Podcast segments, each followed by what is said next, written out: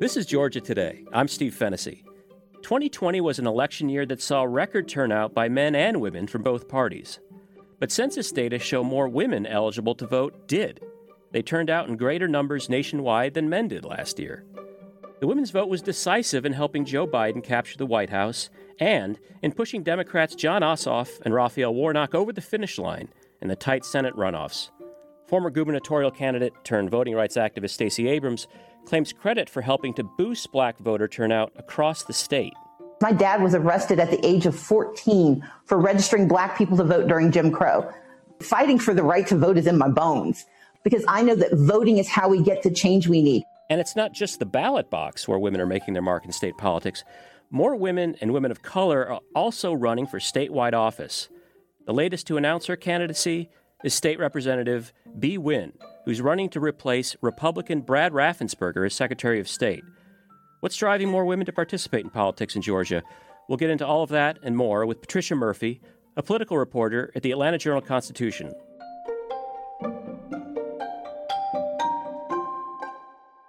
Welcome, Patricia. Hi, thanks for having me. Thanks for being here. So, Patricia, this week we have Bee Nguyen. She threw her hat in the ring for the Secretary of State race. And now she joins Jen Jordan, another Democratic state lawmaker, who is running for state attorney general. And, of course, it's widely expected Stacey Abrams is gearing up for a rematch against Brian Kemp uh, for governor next year. So now we've had women running for state offices before in Georgia. That's nothing new. But if all three of these candidates are successful in the primaries, the names at the top of the Democratic ticket last year are going to all be names of women for the three most important statewide offices there are in Georgia. How significant is this? Well, I think it's very, very significant here in Georgia. We've not seen this number of really viable women running for statewide office before. Um, I think it speaks to a couple of different dynamics that are going on. Um, we have seen a number of women get involved in Democratic politics, in particular at the um, either the legislative level, um, particularly with uh, Bee Nguyen and Jen Jordan, uh, state senator, state rep. Um, they really were a part of rebuilding the Democratic bench. So the bench that the Democrats are drawing from has more women than it used to. Women in Georgia right now are um, largely uh, Democratic voters. That's a national trend um, that we've seen. So women voters just tend to be more Democratic. So it makes sense that Democrats would be drawing women from their ranks. Um, and then in Georgia in particular, um, women really provided the margin for Democrats to win statewide in twenty twenty. I think especially once you see a woman like Stacey Abrams have success at the statewide level, you basically need the first proof of success, and then the donors and the voters will follow. If voters think that their candidate doesn't have a chance to win, they, it just becomes a self-fulfilling prophecy. They don't think it can be done, and they don't want to waste their vote, quote unquote, um, on a candidate who's not going to win or make a difference. The more that voters can see women's success statewide, I think that will really be um, kind of the breaking of the dam, if you will. Um, these are really incredibly tough demands on your family, um, demands on your children, um, and uh, it's a tough time to be in politics. But it that does not that's not dissuading women from running, um, and I think that's the important part. Women have really been the sort of the beating heart of this party for the last several years. Certainly Stacey Abrams proved that she could be a real threat as a statewide candidate in twenty eighteen, and I think that's why we're seeing this number of women on the ballot this year. And the twenty eighteen uh, race you're, you're referring to is the Stacey Abrams-Brian Kemp race? The Stacey Abrams-Brian Kemp race. Um, also, Jen Jordan uh, ran for a special election and then um, also won in twenty eighteen as well. Um, and then Bee Nguyen won in twenty eighteen also. So these are new faces on the scene for Democrats. Um, they've been really successful, very high profile in um, in the state legislature. They've really Um, been, I guess you would call the breakout stars for Democrats are these women. And so to see them running statewide is not a surprise to Democrats, and it's not a surprise to Republicans who have noticed um, very clearly that uh, these women were um, in, in many cases kind of not the loudest voices, but the most strategic voices among Democrats in the state capitol. And um, they, they've been expecting, particularly Jen Jordan, and Bee Nguyen. They've been expecting statewide races from them almost since they came on the scene. Did that tactical approach, did that predate Stacey Abrams' uh, bid for office in twenty eighteen, or was that something that came about as a result of her of her showing in that race? Stacey Abrams has been a force in Democratic politics um, since well before twenty eighteen. She was uh, the leader um, for the Democrats in the state house. Uh, she as, was just sort of a towering force over the Democratic Party for many years.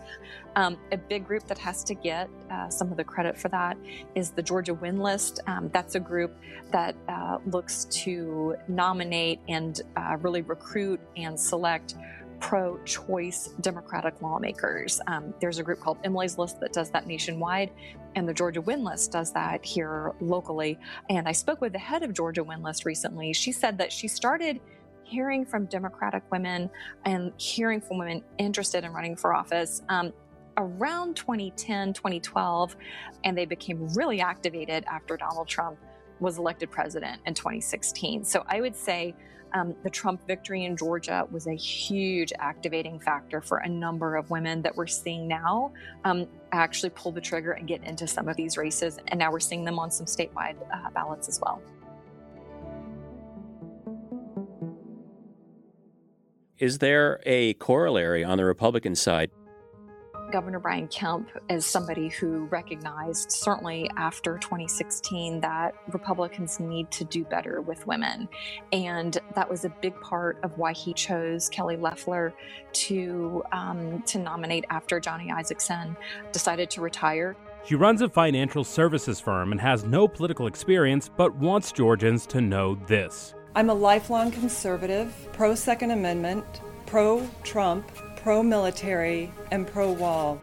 Because Kemp was well aware that Republicans, especially in the state of Georgia, have a very white, very male, older population, not just of voters, but of leaders. And so uh, he's been looking for ways to diversify the face that Republicans are seeing when they see Republican leaders. And Kelly Loeffler was probably his most important appointment so far. He chose her really to appeal to suburban women um, who had been voting Republican, had been reliable Republican voters, and really went for the Democrats in twenty eighteen and got a surprise in twenty twenty when she didn't end up winning. Next, we look at how women could shape next year's statewide elections. This is Georgia Today. I'm Steve Fennessy.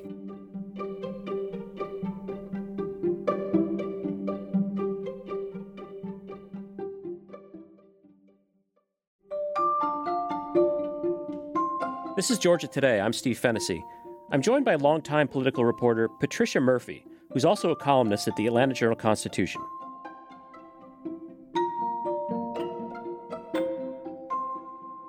What lessons, if any, did Republicans take away uh, after Donald Trump was elected and we started to see some Republican women maybe start to veer away from the Republican Party towards the Democrats?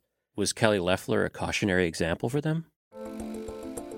I think she's a cautionary example for for all candidates in terms of just really welding yourself onto Donald Trump. The fact that Doug Collins ran against Kelly Loeffler in that special election primary and really pushed her very far to the right.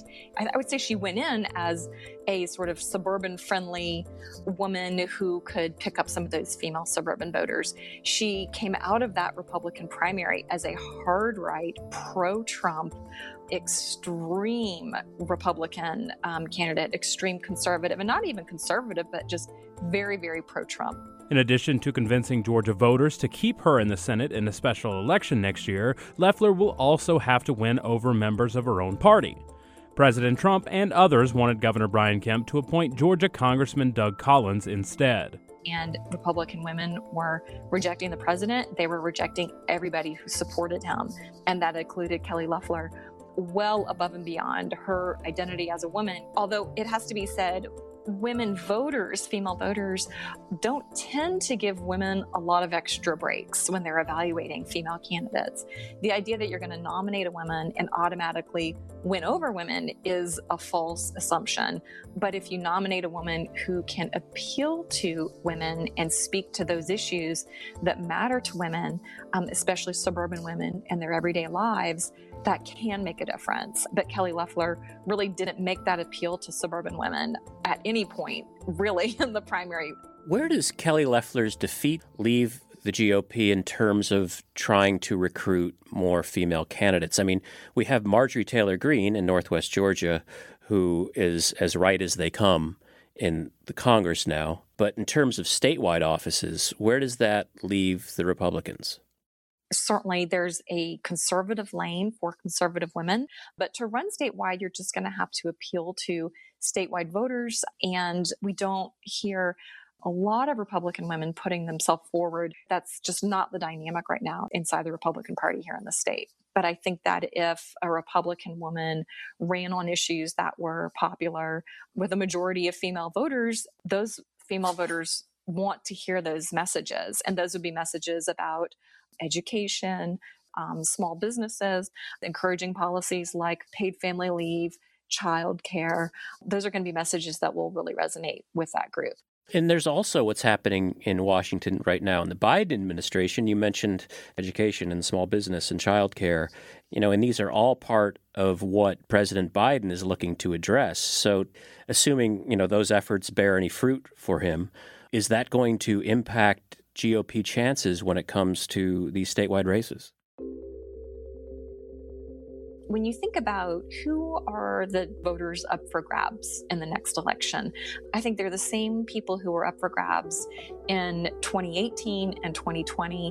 And it's those suburban women who are moderate voters, have typically voted Republican in the past. And, and when Donald Trump was elected, it just really changed the dynamic there. And I'll point you to John Ossoff's first race when he ran in the special election in the sixth district. He did not win that election, but that was the first time that I saw the suburban women who had been Republicans before coming out, canvassing for John Ossoff, who was running against a woman at the time, by the way, Karen Handel, mm-hmm. canvassing for John Ossoff, knocking on doors. There was a group of women who, um, in order to find the time to volunteer for John Ossoff, rented a bounce house so that their kids could go play on the bounce house in the backyard while they came up with voter lists and strategies to reach out to get John Ossoff elected. It had very little to do with John Ossoff, and it had everything to do with becoming an answer to Donald Trump.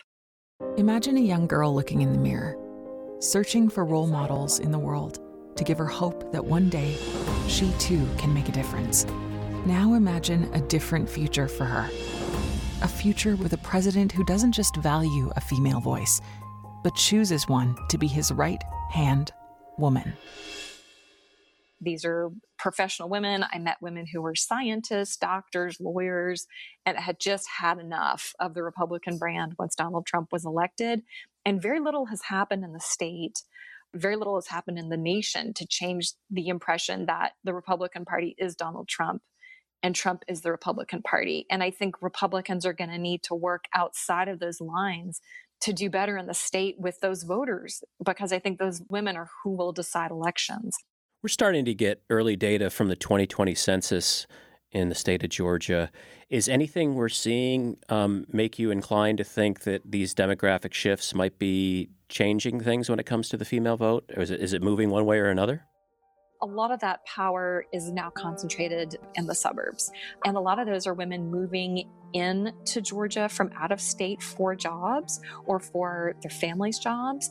They're bringing with them more moderate politics, not necessarily as conservative. And so it's, it's almost less a change of people's opinion than a change of people. And so in those areas, kind of Sandy Springs, Dunwoody, Gwinnett County, other parts of Cobb, it's really important to note that's where Jen Jordan is from. Those are really the types of voters she's going to be able to appeal to. Even as a Democrat, she'll have, I think, some some crossover appeal. And so those census figures really confirm what all political reporters here in the state have been seeing, which is that the dynamics and that northern arc above Atlanta and also the southern suburban arc below Atlanta as well is, is crucially important for Democrats. And if they can hold those gains there, they're going to continue to do well in the state. So Joe Biden famously turned Georgia blue, at least in the presidential race. Talk to us about how significant it is that Georgia has gone to a Democratic presidential candidate, something that the state has not done since nineteen ninety-two when it went to Bill Clinton. So for them to win a presidential race is a hugely significant occurrence, and one that party officials hope will begin a broader trend in the future of Sun Belt states trending toward Democrats. To what degree was that victory depending on the female vote in Georgia? Women were crucial to his victory here in Georgia. That turnout operation that we heard about that Stacey Abrams put into place, she has been able to deliver a very large share of women who were not showing up to the polls before. And so that is just where the on-the-ground dynamics and the people that the Democrats have reached out to to turn out made a really big difference for Joe Biden. You talked about movements like the Win List in Georgia. Are they continuing their work now? What, what are they doing to make this pipeline even bigger? Oh, they're absolutely continuing. And I think that they will continue to see recruiting successes. And so when I spoke with um, Lita Easters, who runs the Georgia Win List, she said really after twenty sixteen is when she felt like the dynamic changed. Uh, women felt like they really had no choice anymore. They're like, maybe I'll win, maybe I won't. I'm getting in, I have to run. And now that they've had that success, I think they will continue to have recruiting success when women can look at that and say, oh, that's something I could do. I could be a lawyer and do that. I could be a teacher and do that. You know, the, these these are ways that I can envision myself succeeding because I'm seeing other women succeed as well. I think Republicans will also recognize that they need to do more aggressive recruiting and really put forth their female leaders in a way that is relatable to women, and women will see that and respond to that as well. And so it's a very dynamic time to be looking at the female voters, and then also to have, for the first time, really viable female potential statewide candidates. What role has the pandemic played in how open women voters may be to to changing their vote from one party to another? You know, I think that the pandemic has just been an incredibly challenging time for women in particular. Women in Georgia have fallen out of the workforce at a greater rate than men. We know that women are the primary caregivers in a lot of homes and therefore have been the primary school teachers for their children during the pandemic. Women also tend to rely on kind of gig work and on small businesses, starting their own small businesses.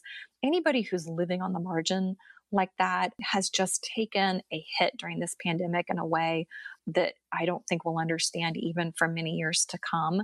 I think that's going to make them really looking for leadership in the twenty twenty-two elections, whether it's Democratic leadership or Republican leadership. We just don't know the answer to that yet. But I think candidates are really going to have to have a message tailored to women who have really struggled during this pandemic. Much more has been asked of them during this pandemic, frankly, than men.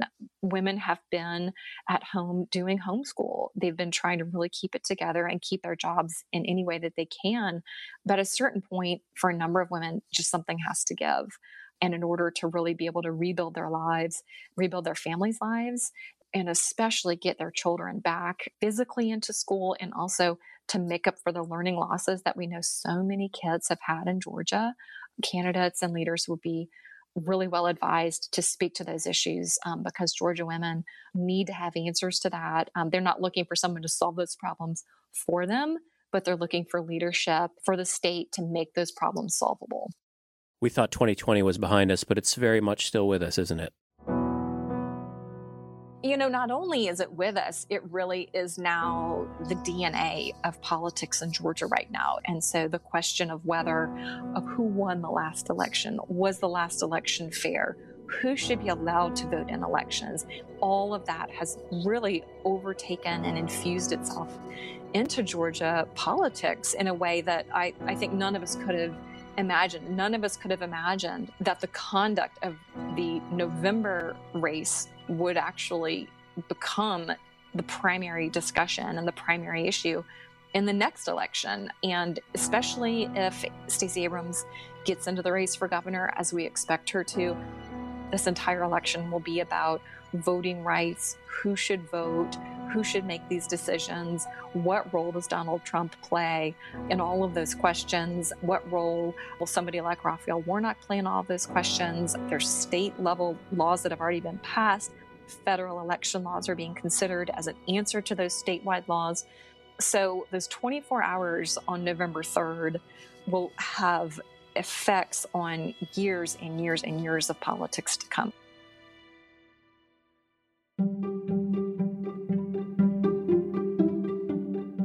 My thanks to the Atlanta Journal-Constitution's Patricia Murphy.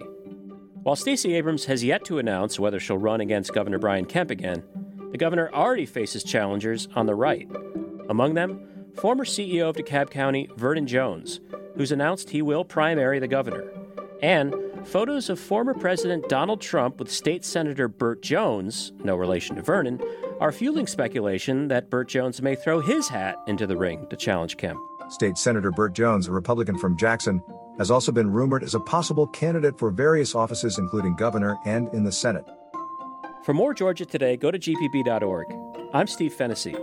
Georgia Today is a production of Georgia Public Broadcasting. You can subscribe to our show anywhere you get podcasts. Don't forget to leave us a rating and review on Apple. Jess Mador and Jahi Whitehead are Georgia Today's producers. Our engineer is Jesse Neiswanger. Thank you for listening. We'll see you next week.